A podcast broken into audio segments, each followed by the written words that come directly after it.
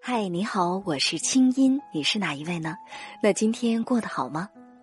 接下来你将听到的这个节目节选自我在中央人民广播电台中国之声的《千里共良宵》，搜索微信公众号“清音青草”的青没有三点水，音乐的音，添加我为好友，你的心事有我愿意听。好了，闭上眼睛，我们的心灵之约开始了。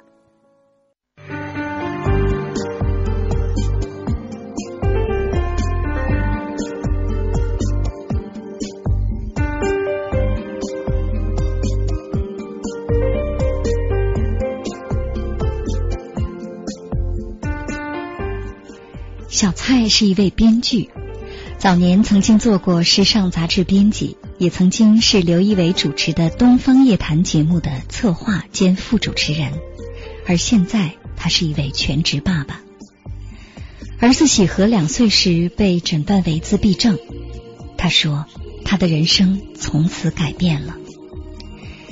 小蔡爸爸在新浪上开微博：“爸爸爱喜和。”用诙谐幽默的语言和戏剧性的细节场景，小心翼翼的绕开了悲剧的漩涡，展现出笑中带泪的乐观和对生活的热爱。他的微博受到了网友们的热情关注，他也被网友们称为自闭症之父。而新书《爸爸爱喜和》已于近期出版。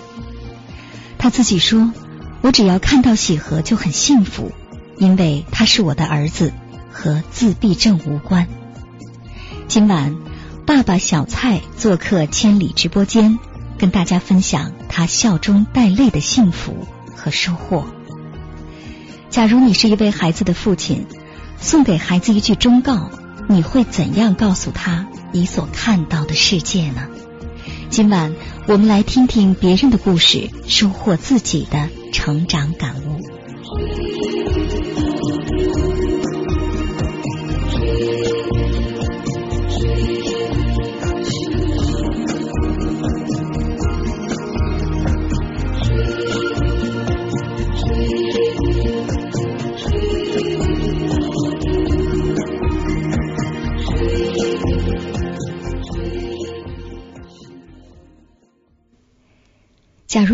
儿子问我：“爸爸，幸福是什么？”假如真的有那么一天，我会说：“我的宝贝，你会这么问，爸爸就很幸福了。”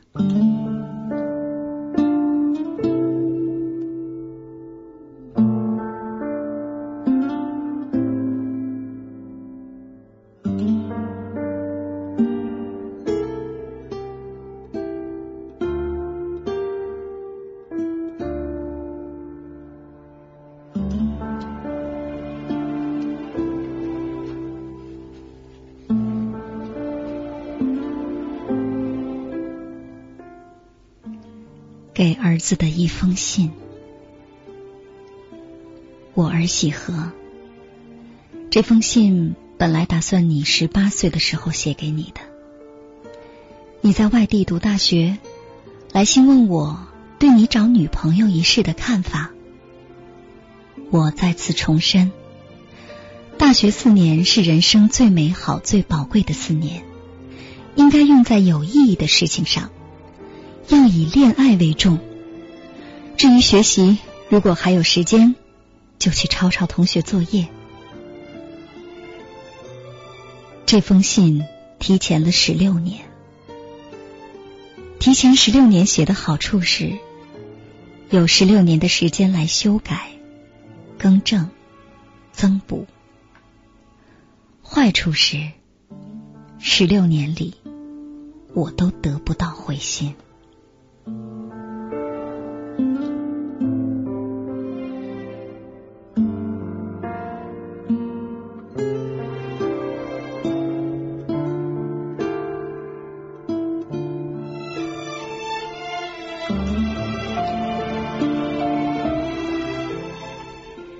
其实啊，提前十六年写这封信确实有难度，不知道收信人和地址怎么写，因为你就住在我家里。虽然没有法律规定收信人和寄信人的地址不能相同，但是邮递员会认为你父亲脑子有病。儿子，我能想到你收到这封信的反应。你撕开信封，扯出信纸，然后再撕成一条一条的，放进嘴里咽下去。你这么做，我认为原因有三：一，信的内容让你生气了；二，你不识字；三，你是自闭症，撕纸就是你的一个特征。不知道你是哪一点？盼回复。一年三百六十五天，每天都差不多。但是因为有人在那天出生、上大学、结婚、第二次结婚，那一天就区别于另外的三百六十四天，有了纪念意义。儿子，你也一样。在你的生日之外，还有一天，对你父亲和整个家庭来说都意义重大。你父亲的人生方向都来了一个一百八十度的大转弯。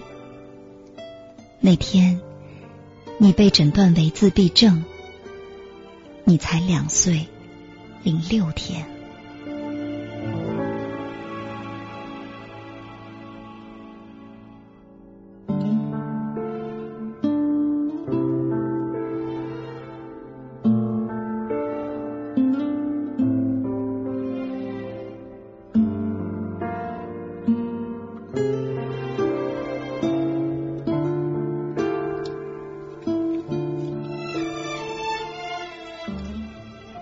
儿子，你收到这封信之后，我知道你会把信吃掉。你爱吃饼干，但是我找遍了全世界，也没找到饼干做的纸。对不起，所以你就别在意口感了，至少比烟头泥土好吃吧？你又不是没吃过。信里面絮絮叨叨跟你说了很多医院的事儿。那些事情忘不了，索性写出来，你吃掉以后就没有了。那些都是你的过去，不是你的现在，更不是你的将来。现在你一天比一天进步，我看在眼里，乐在心里。你势头很猛啊，小朋友，不得了啊！照此发展，你八十岁的时候就可以说。其实我也是个普通人嘛，有的人八十岁还未必能达到，不经过努力，没有奋斗，能成为普通人吗？你的父母也是普通人，一生下来就是，到死还是，一点变化都没有，无趣。所以，虽然你最后还是沦为普通人。但你的一生比父母有趣多了，不许骄傲。我对你曾经有很多的期待和愿望，这些期待和愿望，有的冠冕堂皇上得了台面，比方你成为诺贝尔奖文学奖获得者，比方说你当上省委书记，比方说你成为考古工作者，这些其实都是浮云。算不得什么。父母对你最大的期待和愿望，是你能够成为一个快乐的人。这个愿望说大就大，说小则小，但是希望你能帮父母亲完成。我们也会尽力协助，但主要还是靠你自己。你父亲年轻时情书写的才华横溢。以为会收获爱，结果只得到两个巴掌，颇意外。你父亲后来总结出的经验可以作为家训，世代流传下去。那就是写给 A 的情书务必装到 A 收的信封里，而不能是 B 收的那个信封。子孙后代要切记。但是儿子，父亲这次给你写这封信。真情实感，句句发自肺腑，尤其是没有装错信封。希望能得到你的爱。你的父亲，二零一一年五月。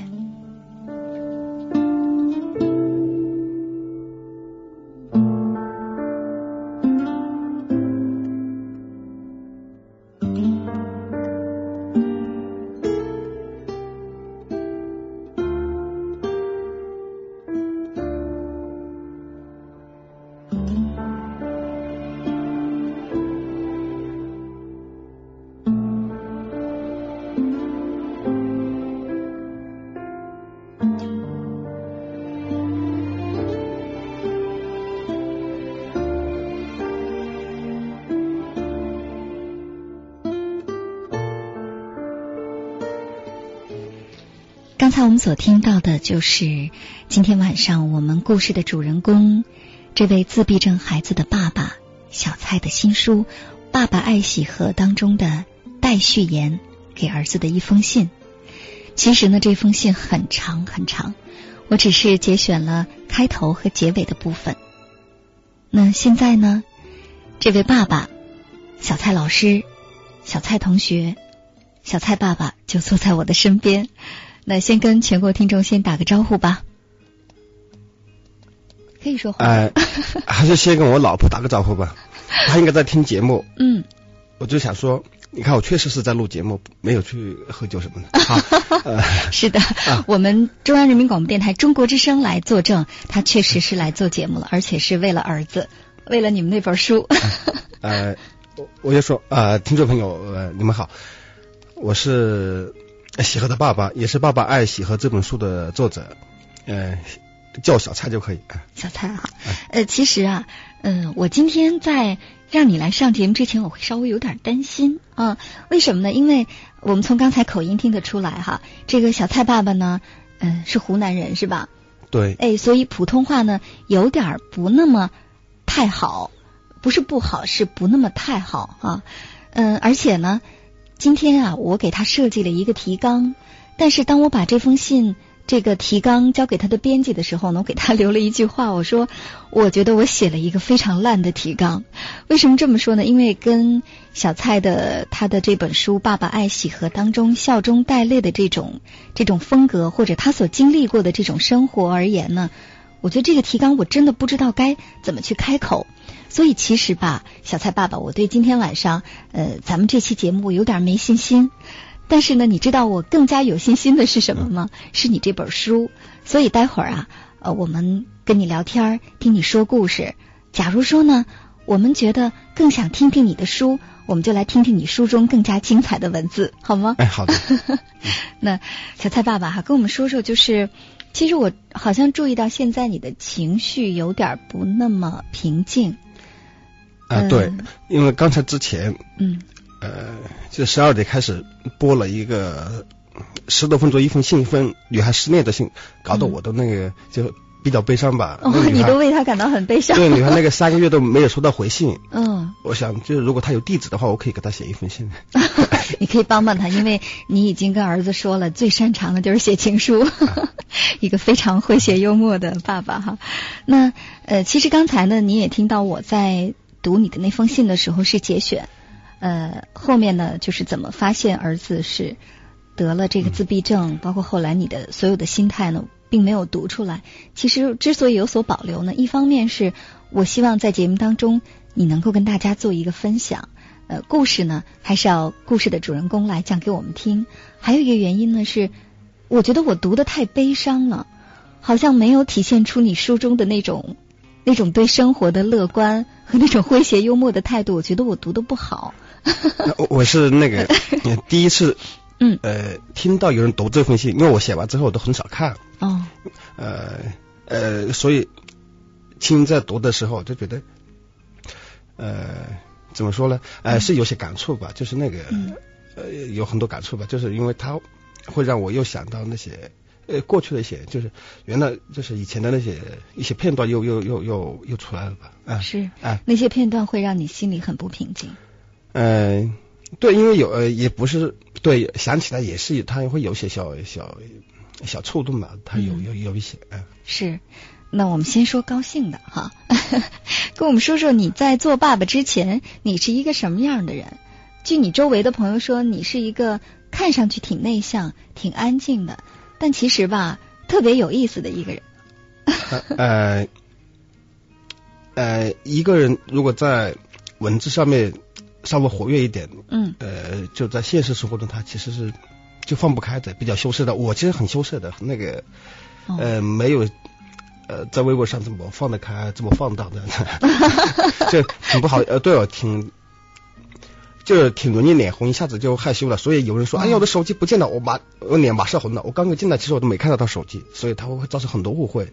哦，对，就是以前生活当中会发生过这样的事。比如说我进这个播音间，然后只要有个人说，啊，我刚才我的手表了，钱包了，我脸马上红了。哦，大家都会以为是我。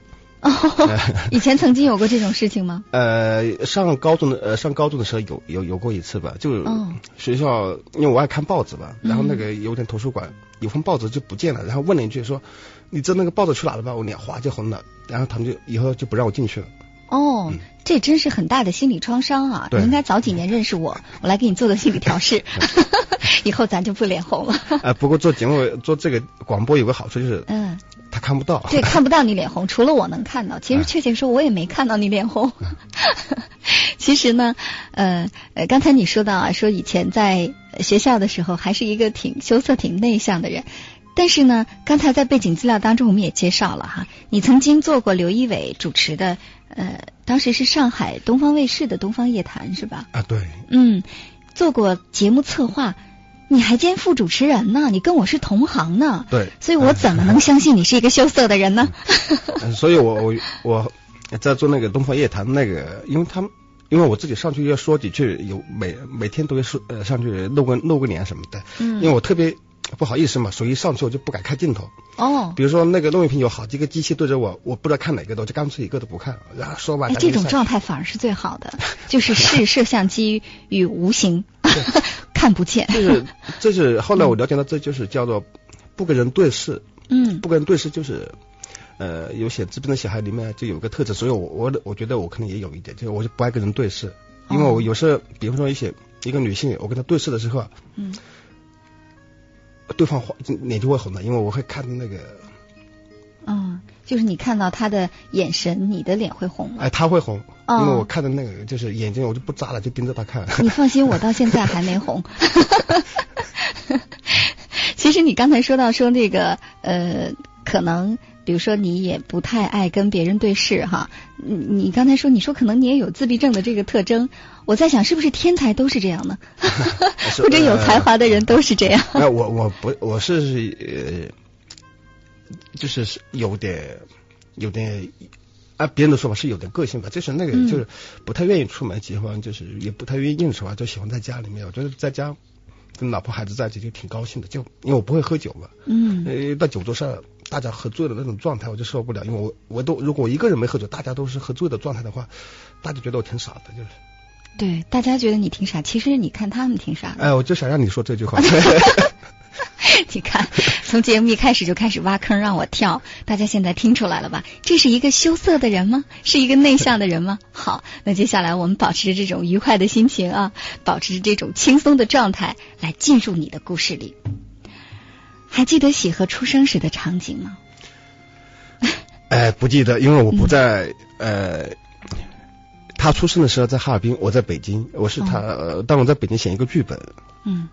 就显得比较焦头烂额嘛，那个正好是比较忙的时候，就那个剧本到了呃快完的时候，就就又写不出来那种很着急，焦躁，很焦躁，对，很焦躁，对，嗯，呃，那是新年过去没多久嘛，然后那个就是然后哈尔滨打电话跟我说说小孩出生了，嗯，我就当天我就买机票就回去了，哦，然后就就到医院再看了他，就是我我记得很清楚，路上都。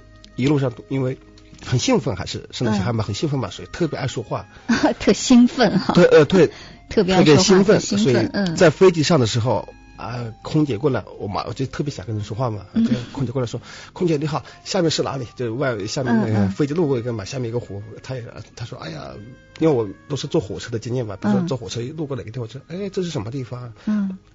洛阳哪里什么的？嗯嗯嗯，所以当时就是很兴奋的抓着空姐都聊天啊，恨不得告诉让空姐告诉我底下这山是什么呀，这湖是什么呀，是吧？好像第一次出门一样那么高兴。对对，那个空姐也很热情吧？他就说：“先生，你再说一遍，没听懂这样的。”哦，空姐肯定不知道这是刚做爸爸哈，有点处于轻躁狂的状态。哎，这个很高兴嘛。然后那个到哈尔滨之后，就就见到那个儿子。嗯。长得挺挺丑对吧？小孩刚出生都长得挺丑，皱巴巴的。嗯，对对对，这样的我觉得不是不像我的小孩。我因为我长得我知道还还可以，还是挺好的，挺英俊的，都是对呀。怎么孩子这么这么皱巴巴，跟小老头似的哈？对。那我不知道，当你抱着刚开始抱着这孩子的时候，你会觉得他跟你有连接吗？因为我听很多做了父亲的人聊啊，说刚开始。对这小东西是没感觉的，是后来越养越觉得哦，这是我的血脉，这是我的儿子。对，是是没感觉啊，我就是那个抱他是脑子里面必须强行灌输一个概念，他是我的儿子，你不能把他摔着了这样。强行灌输一个概念啊，你要把孩子掉了，当时我估计所有人都不答应。那后来是什么时候开始觉得哎呀，这儿子特别可爱的呢？他他就长大吧，因为你每天跟他生活在一起啊，每天你就看他。看他有变化，就是有很多行为，你就觉得，那就这个我因为我我是我是比较喜欢，我是很爱小孩的，我喜欢跟小孩打交道，所以尤其是自己的孩子，你就看他每天成长，就觉得很幸福很快乐。嗯。但是因为我在北京的事情，呃，工作还没有完成嘛，所以其实没没待多长时间。一个星期差不多，然后又从哈尔滨回到北京了。回到北京差不多有一两个月，就经常忘了自己还有个小孩这样的，哦，想不起来。嗨，那当时您您爱人没有怪过您吗？你看生孩子的时候也不在，完了生完一个星期就走人了，这要是搁我，那可不太容易原谅。对，他现在都不原谅，所以那个，所以后来那个，因为主要是我到医院之后。我首先去看了去小孩，他其实挺苦的。那个怀孕这么长时间，坐月子什么的，我从来就没有关心过他，因为我我我是一个不太会关关心别人的人嘛，就是主要是不太会关心自己的老婆这样。嗯，或者说，其实嘴上也不是那么会说，是吧？哎，如果对嘴上。是没想到，其实我我挺愿意嘴上说出来的，因为嘴上说出来之后，哎，说出来他就很感动，然后我就可以，比如说他要另外买什么包啊什么的，我就可以不用买了。发现这个甜言蜜语是省钱的一种绝招。结果你看，还是为了讨他高兴，可能后面还是做了很多补救的工作哈。当然，我深深的相信，就像你在书中所写的，到后来呢，你对孩子所做的一切，也让爱人觉得，嗯。下辈子如果找老公还选你，是吧？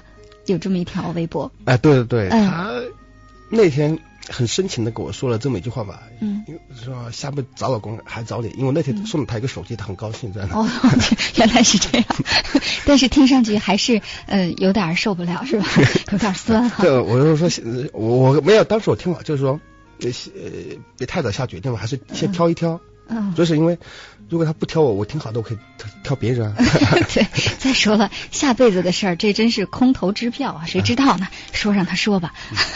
那我们再来说孩子啊，那当时呢，你对喜和的未来有过设想吗？就是在知道他生病之前。啊，呃呃，其实想过很多了。我我是一个那个，呃，也比较想，也比较愿意做一个好父亲，因为我看到。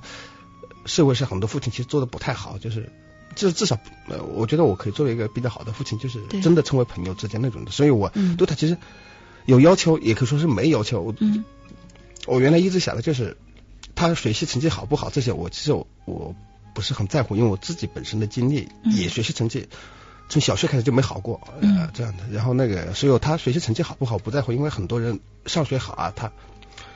他智商高还，是有很多遗传方面的原因。我觉得就是他做我的孩子，他高兴就可以了。就是两个原则吧：一不妨碍别人，然后是不第二是不违反法律，之后你干什干什么都可以了。对，不伤害别人，不妨害别人，不违反法律。对，就这些。只要自己快乐就行。对，这个他能做到自己呢，就就就就挺好的了。嗯，因为我相信我我我我刚才说对他的学习什么的，我我好像是个无所谓的态度，实际上是说。对于学校的教育，我说无所谓的态度，我还是很鼓励他学习文化知识的，因为我我我喜欢那些有文化的人嘛。所以就是，我只是说学习，相当于学习很多东西，不一定是课本上那些东西，他有很多的途径都可以学到东西，就是。是，只有会学会学习、用心学习学习的人，嗯，对，所以这也是你你也说出了我们今晚的这个话题哈。我们今晚的话题呢，说的就是我们让收音机前的听众朋友来设想啊，就假如说你这一位父亲，你会给他一句什么样的忠告？呃，你会怎么向他来这个介绍你的呃眼前所看到的世界哈？那刚才你也说了，其实，在之前你对喜和的这个人生定位。就是做一个普通人，对，一个挺快乐的普通人就行。对，嗯，但是其实这挺难的。你道，现在社会当中很多爸爸妈妈，那是无论如何不能接受自己的孩子本来应该成为一个普通人的事实，所以报各种班儿、各种培训，把孩子累得累得够呛。对，那那些是父母，那些父母就是我觉得他们没想清楚。其实，呃，我经常在想的，你看我们认识到很多人，比如说一些科学家什么的，就是。就是人和人不一样，比如说爱因斯坦，你想人跟人比，你就真的被气死了。像爱因斯坦多聪明，这没办法，有的人就是天赋好。就是我一直认为，像那个学习成绩好，很多像考上北大清华，他很他后天用功是一方面，他主要是先天的，就是智先天遗传下智商高，他就是很成绩好，没办法。对，是他就是成绩好，没办法。我我直说 天赋不同。对我的儿子，如果他呃在课堂上该上呃该读的书读了，该上的课上了。那他成绩不好，那我没办法，这个我就说就可以，差不多了就完了，对。嗯，所以说，其实，在喜和从出生一直到他生病之前，作为一个爸爸，你跟所有普通的父亲一样，对他有一份这个圆满人生的期待，但是同时呢，也在内心里暗暗准备要做一个好爸爸。呃，对，因为因为我之前就是做一个好爸爸，好像是。我原来想做一个好编剧，嗯，好作家，嗯，呃，好丈夫什么的，好像都做的不太成功吧。我想从从头开始吧，给我一个机会，做个好爸爸。结果他哎，还是没做好。呃，也也可以说，呃，是因为喜和的病，让你成为了一个更加加分的好爸爸。呃，其实呃，嗯，怎么说呢？他因为他是自闭症嘛，现在看是自闭症嘛，这个。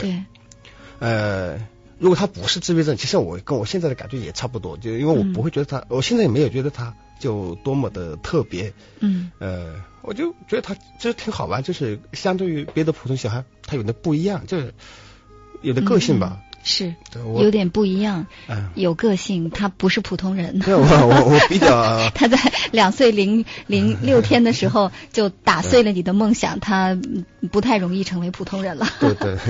有个性了，但是呢，呃，喜和爸爸说起来很轻松啊，呃，他只是跟普通的孩子不一样，他只是比较有个性而已。但是当知道喜和他被诊断为自闭症的时候。那一刻的感受，接下来，我想用，如果说让你自己来描述的话，可能确实是非常的困难，因为那的确是让人非常伤心的记忆。我们就来听一听他在书中写的这些文字吧。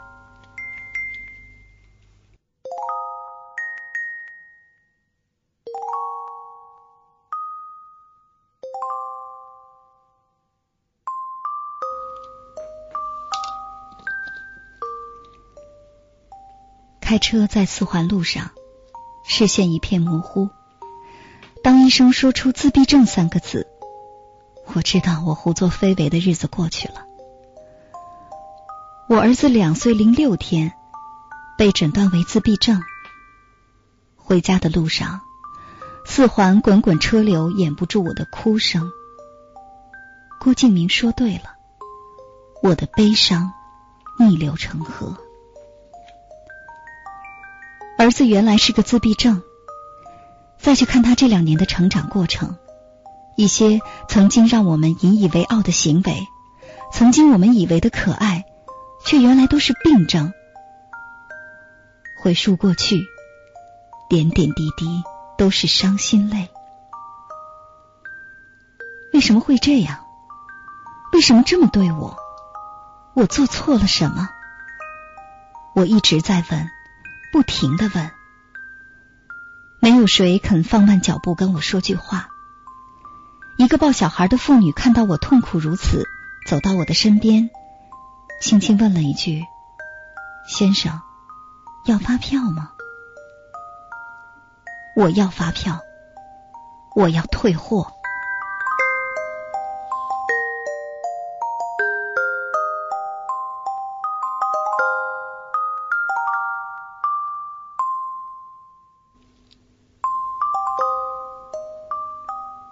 医生说，自闭症发现的越早越好，六岁以前都可以治疗。至于六岁以后如何，他就没说了。后来我庆幸自己没问，我真怕他说出“六岁以后你就习惯了”这句话来。医生推荐了几家自闭症的康复机构，我对其中一家有点兴趣。我问：“是不是很远？”医生反问：“你不是有车吗？”老婆以前总是质问我：“油价这么贵，停车费又涨了，不知道你非得买个车干什么？”现在我知道为什么买车了吧？女人就是头发长见识短。据我所知，自闭症是唯一一个既无病因又无法治疗，仅有诊断的所谓的病。遇到这种病，感觉医院已经不是医院，是人民法院。这是一辆开了七年的赛欧，赛欧听到他将来的任务，倍感光荣，不禁嘶吼两声，熄火了。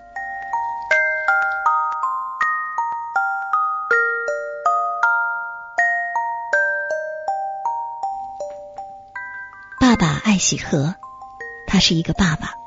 我们的节目还在继续当中，接下来是广告，我们待会儿见。以上内容由清音工作室为大家编辑呈现。想要更多了解我的节目，可以登录爱奇艺搜索“听清音”。